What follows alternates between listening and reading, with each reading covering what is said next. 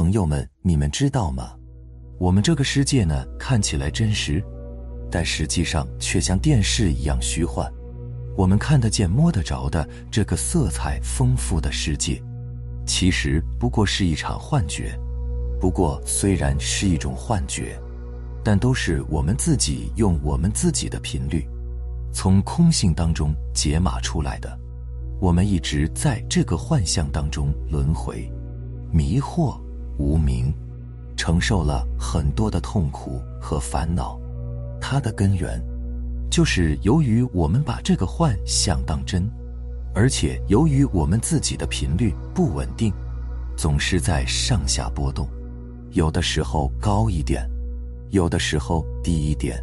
所以导致我们每一次的生活，或者是每一刻的生活都有所不同，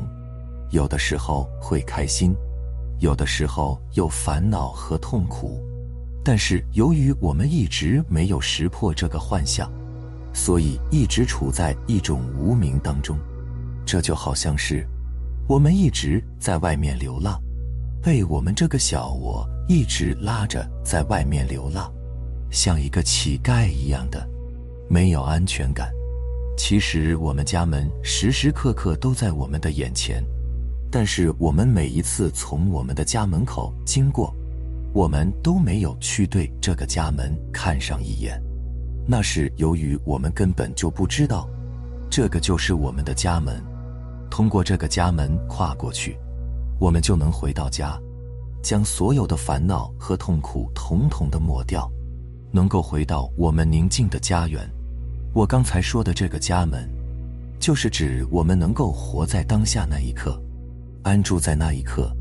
在当下的那一刻，把你的觉知，把觉知的意识和光明带进来，这个就是家，这个就是家门。你只需要往里边迈上一步，你就能够回到你阔别已久的家。所以，活在当下，保持觉知，是我们回家的最近的路，因为跨过这个门就是家了。在门外就是我们的幻象，我们的痛苦，我们的轮回；在门的里边，就是我们的实相，就是我们本有的家园，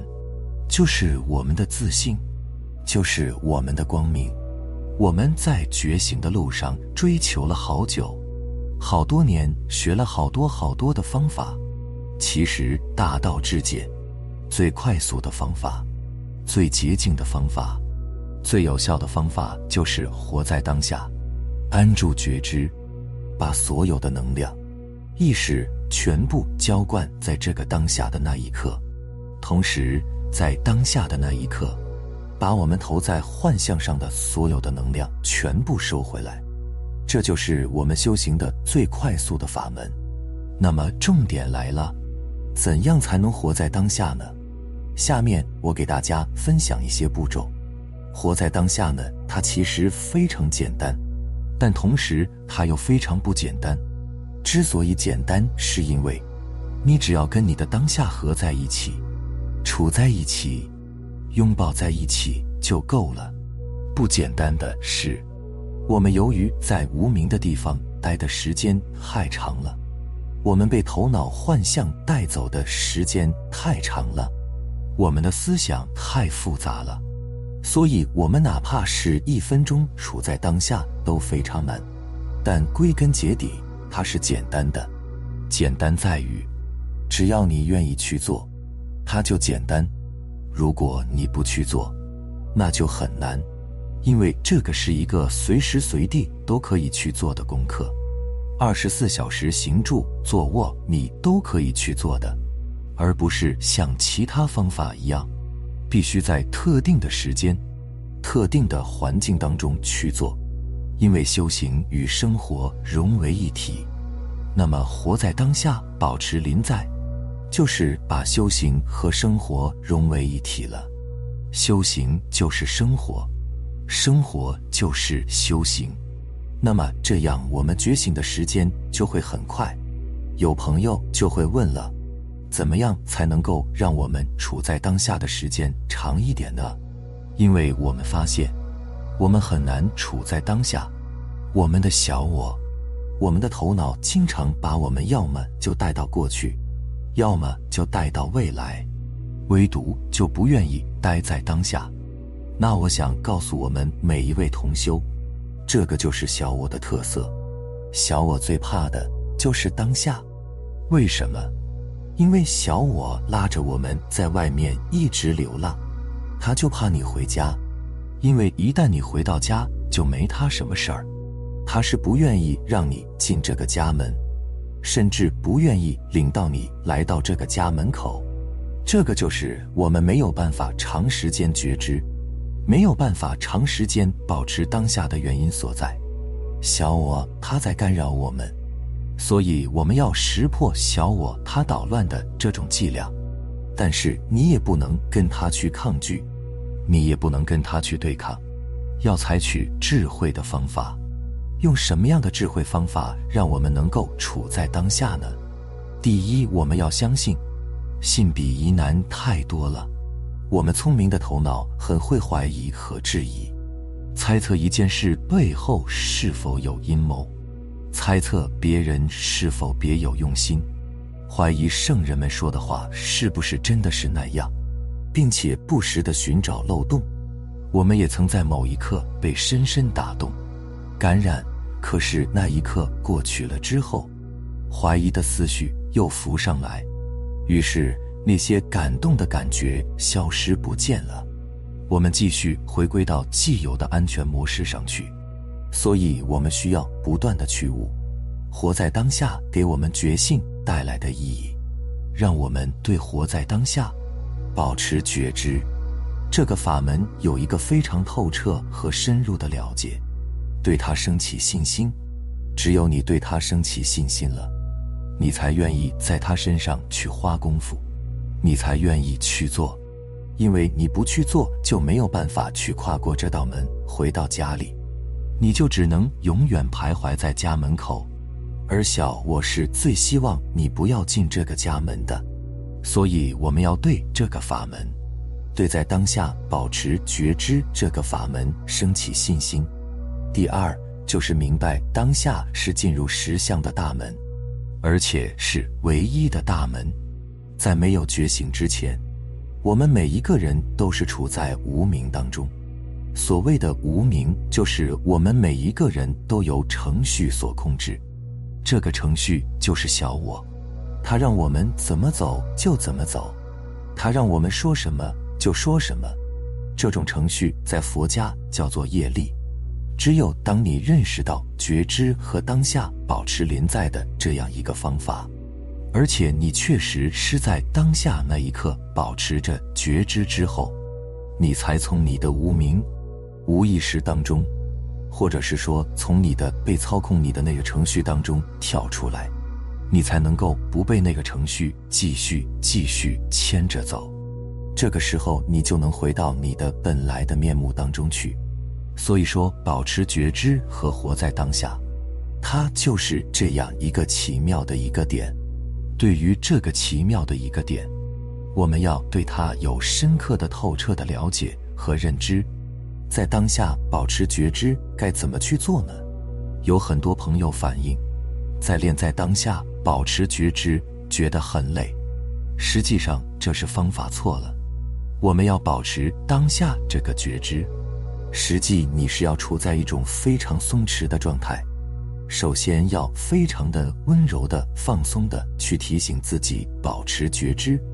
跟你此时此地的事物完全共同处在当下，它就像一个琴弦一样的，你不能把它绷得太紧，也不能太松，你要保持一种不紧不松，这个时候你要松弛，同时也不是说散漫。而是在一种放松的情况下的一种警觉，就是你知道你明白你在做什么，你知道你当下在做什么。比如我现在在给大家做分享，我清清楚楚的感觉到我在做什么，同时我前面有一张桌子，有一台电脑，它们都是临在的，手机也是临在的，它们没有头脑。所以他们不会被带走，那么我们就要跟这些物品保持临在。同时，我也知道我在讲什么。整个过程它是非常松弛的，非常宁静的，非常舒服的。它不是那种紧张的抓取的。那么，我们保持在当下呢？首先，我们尽量能够保持在自己一个静态的环境当中，比如你独处，因为你独处，你周围就会有各种各样的环境、静物，你跟这些静物去处在同一个当下，你可以去觉知一下，比如说，看到一个桌子，看到一个凳子，你就可以找一下跟他们处在当下的这种感觉，这种宁静的感觉。如果你是走在花园里边、小区里面散步，你看到树，看到小草，看到花，也可以放下你的思维，跟他们进行一个链接，并且跟他们一起同时保持临在，因为你要知道，你周围所有的一切，都是你自己新幻化出来的、解码出来的，你跟他们是一体的，你跟他们保持临在。就是跟他们合一，实际上就是让他们回到你的心体当中，实际上就是回到真相当中。因为平时我们把这些东西当做一个你之外的另外一个东西，所以你跟他的状态是分裂的状态，你跟别人的状态也是分裂的状态。但保持临在这一刻，你跟这些无论是动的、静的，它都是一体的。也叫万物一体，而且所谓的一体，就是他们都在你之内的。所以，当你保持这样一种感觉和临在的时候，实际上你是处在一种合一的、寂静的这一个状态，你是处在一个真相的状态。这个时候，你对你外在这些人和事物，你就不会升起一种烦恼，你不会认为这些东西是外面的。你认为他就是你，你就是他，你自然会从心里发出对他们的爱，对他们升起一种感恩，或者升起一种说不出的亲切感，这就是一种合一的感觉。无条件的爱要从这种状态当中才能升起来，所以活在当下，保持临在，就是让我们活在真相当中，让我们觉知真相。让我们从幻象中出离，回到真相当中去。比如说，我们早上醒来，在起床的时候，你可以花几分钟与你正在呼吸的身体处在当下，找一下那个感觉，放下你的思维，与你的身体保持在此时此地此刻当下，然后跟你的床，跟你的房间的所有的物品，处在同一个当下。明明白白的去注视它们，然后跟窗外的鸟叫，处在当下，就是你要充满一种警觉，充满一种觉知，不去放过任何一个在你身边发生的事情。这个时候，你就是有一种俯视的临在，你的意识突然就回到了空中，在看着，看着你的身体和你身体周围的这些事，整个场景它就会有一种整体感觉。有一种合一的感觉，而不是一种分裂的感觉。而我们在沐浴的时候，在冲凉的时候，你能够跟温暖的水，还有你的洗头液，以及周围的环境，你可以跟它处在当下，感觉到水流在你身上的这种感觉，沐浴液抹在身上的这种感觉。我们在吃饭的时候，保持觉知。就是我们在吃什么，我们清清楚楚。当食物到嘴里的时候，它是怎么样的一个味道，我们清清楚楚。我们在吃饭的时候，不要去想其他任何的事情，就是吃饭，感觉眼前的这些美食带给你的临在的这种感受。实际上，这已经是跟食物做了一个深度的链接。当我们吃完饭之后去刷碗，刷碗本来是一件大家都不愿意去做的事情，但实际上，如果你能够保持觉知，能够处在当下，保持觉知的情况之下去洗碗，洗碗就成了一个功课，成了一个你通向觉醒的奇妙的旅程。所以你在洗碗的时候安住当下，注意你的刷碗的手的动作，以及这些污垢被洗去之后，这些水的状态。水的形状以及碗被洗得干干净净，擦得光亮光亮的时候，那一系列的过程你会发现它非常的美妙，就好像在弹奏一首非常美妙的曲子一样，它会让你从心底里升起一种法喜，一种喜悦和一种感恩。如果在这样一种状态之下，你去做任何的家务，你也不会觉得很累。恰恰会觉得很享受，你不会说我要赶快做完，完成这个任务，而是你会在每一个当下去享受做家务的那个过程，因为在保持觉知做家务的过程当中，就是我们走向觉醒的过程当中，哪怕是一个非常普通的洗碗，也是一个非常神圣的觉醒的体验。有的时候我们没有处在当下的时候。这个时候，头脑它会有一些念头，一些思想，他又会把你带到过去，带到想象，带到想法，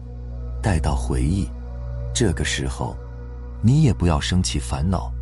你只需要温柔的提醒一下自己，轻轻的把自己拉回来，继续让自己处在当下那一刻，或者轻轻说一下“我在”，让这种温柔的能量。慢慢把你拉回来，就是说，你不要跟你的思想、跟你的头脑、跟你的小我去对抗，而是温柔的去挣开它们，回到当下。当你去地下停车场，在拉车门的时候，你跟车门处在当下，停顿一下，不要一拉车门马上进去，停顿一下，跟他安住一下，握一下门把。然后进去之后，把门关上的那一刹那，不要立刻就启动，而是跟你整个车保持临在，保持当下。当你车上路的时候，你明明白白转动方向盘，踩着油门的感觉，踩着刹车的感觉，按着喇叭的感觉，以及你走的每一条路，每一段路都明明白白、清清楚楚。当我们将车开回家。当你关上车门的那一刹那，你不要着急离开，而是停顿一下，跟你的车处在当下，处在临在一会，然后开始往前走，每一步体会到走路的感觉，脚触到地面的感觉，进电梯的感觉，进家门的感觉，就是说，任何时间我们都不要去放过，我们保持临在。保持觉知，修觉知的一次机会，长久下来，你看到每一个人都会非常可爱，感觉到跟他们都是像是一家人，甚至比一家人还亲，就会有这种感觉。为什么会有这种感觉呢？就是越来越深的这种临在和当下，它能够逐渐将我们心的这种宝藏。以及隐藏在我们心中的这些智慧，慢慢的显露出来，而我们在宝藏当中珍藏的就是爱、喜悦、和平，这些特质就会慢慢的浮现出来，所以你就能够离这些特质会越来越近。随着你临在的时间越来越长，你的感觉会越来越强烈，你对于整个宇宙的实相、人生的实相。以及你的实相，会越来越有清晰的认知和体验，你的心会越来越安定，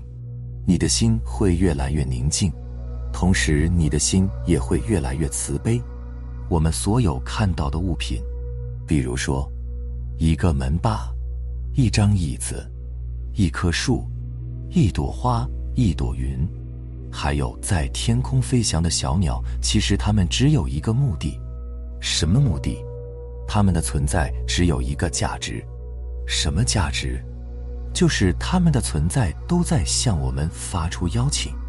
邀请我们跟他们一起处在当下，真的是这样，就是他们在我们眼前显现的目的，就是为了让我们觉醒，就是为了邀请我们跟他们一起，保持临在处在当下。通过这个临在的门，当下的门进入实相，他们就是自信，就是我们的自信，就是道，就是觉派来的使者，甚至说他们就是道，就是觉。所以万物以及所有的发生，它只有一个目的，就是向我们发出觉醒的邀请，向我们发出安住当下、保持临在。进入家门，彻底觉醒的邀请。我们面对这样的邀请，我们不能视而不见。面对这样的邀请，我们已经拒绝了好多好多年，所以我们一直在痛苦，一直在颠倒梦想当中。所以我们要跟他们一起保持临在，保持当下，走向觉醒。当我们处在这个状态，我们就没有敌人。我们也不会受到伤害，我们就会受到整个自信的光芒，我们就会顺着这个光，进入到我们的生命的实相当中去。就在当下的那一刻，只有你把握了当下那一刻，在当下的那一刻回到了觉，回到了你自己，你才能真正的认识到你自己，才能真正的活出你自己。有的时候。当我们升起情绪的时候，我们跟这个情绪保持当下，保持觉知。有的时候，当我们身体不舒服的时候，我们跟这个身体的不舒服的感觉待在一起，保持觉知。当我们做某一种动作的时候，比如说我们在挠痒痒，在摸头，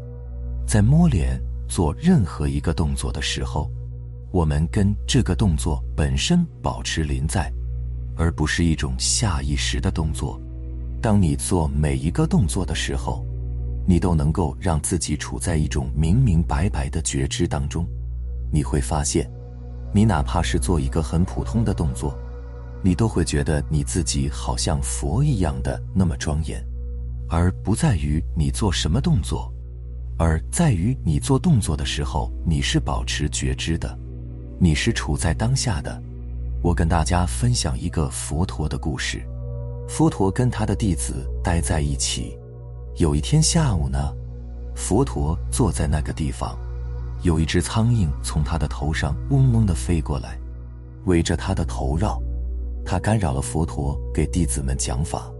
所以佛陀用手臂轻轻的将苍蝇赶走，非常温柔的。一个非常优雅而温柔的动作，把苍蝇赶走了。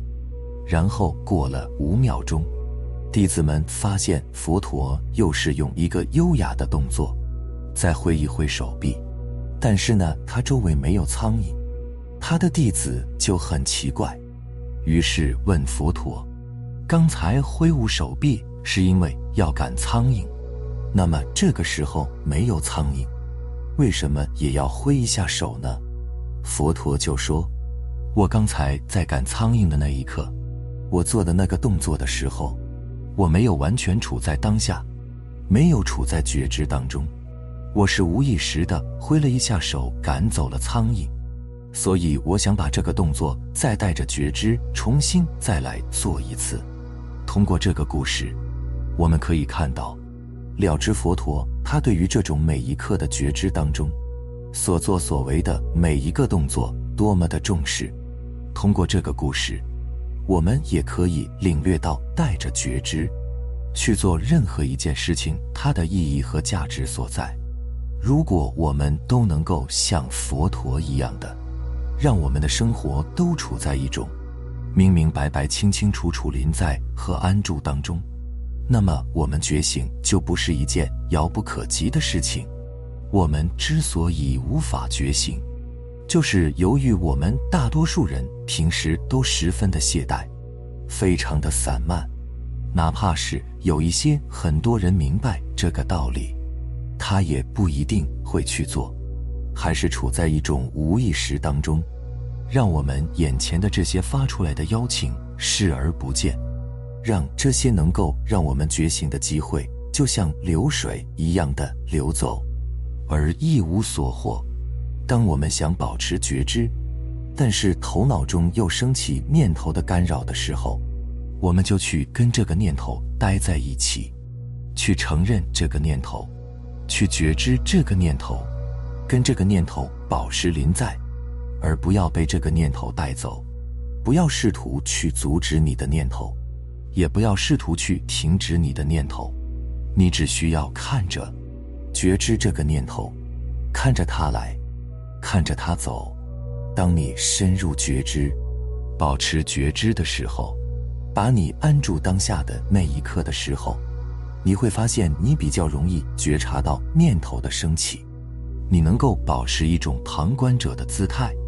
保持觉和你念头的分离，并且对你的念头没有任何的批判和抗拒。这个时候，你的念头慢慢的就会像云一样飘散。有一句诗是这么说的：“青青翠竹尽是法身，郁郁黄花无非般若。”告诉我们，每一个植物，无论是竹子、树木，全部是从我们源头空性当中。从我们自信当中幻化出来的，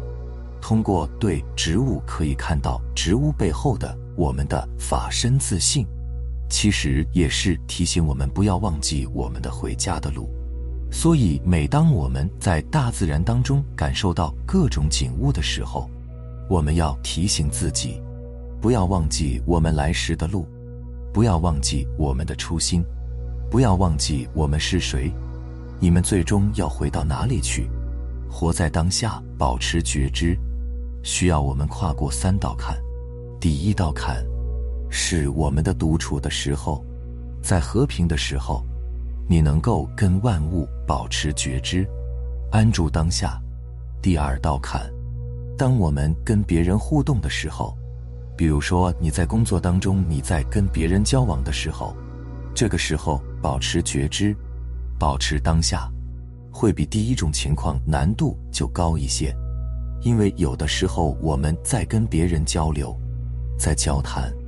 甚至别人在攻击你，在跟你吵架，或者某句话不中听引起你的烦恼的时候，这个时候提起你的觉知难度更大。正是由于难度大，所以你需要有更强的觉知力。这是第二个阶段需要我们跨过去的。第三个阶段，当我们面临巨大的事情发生的时候，比如说突如其来的一些灾难，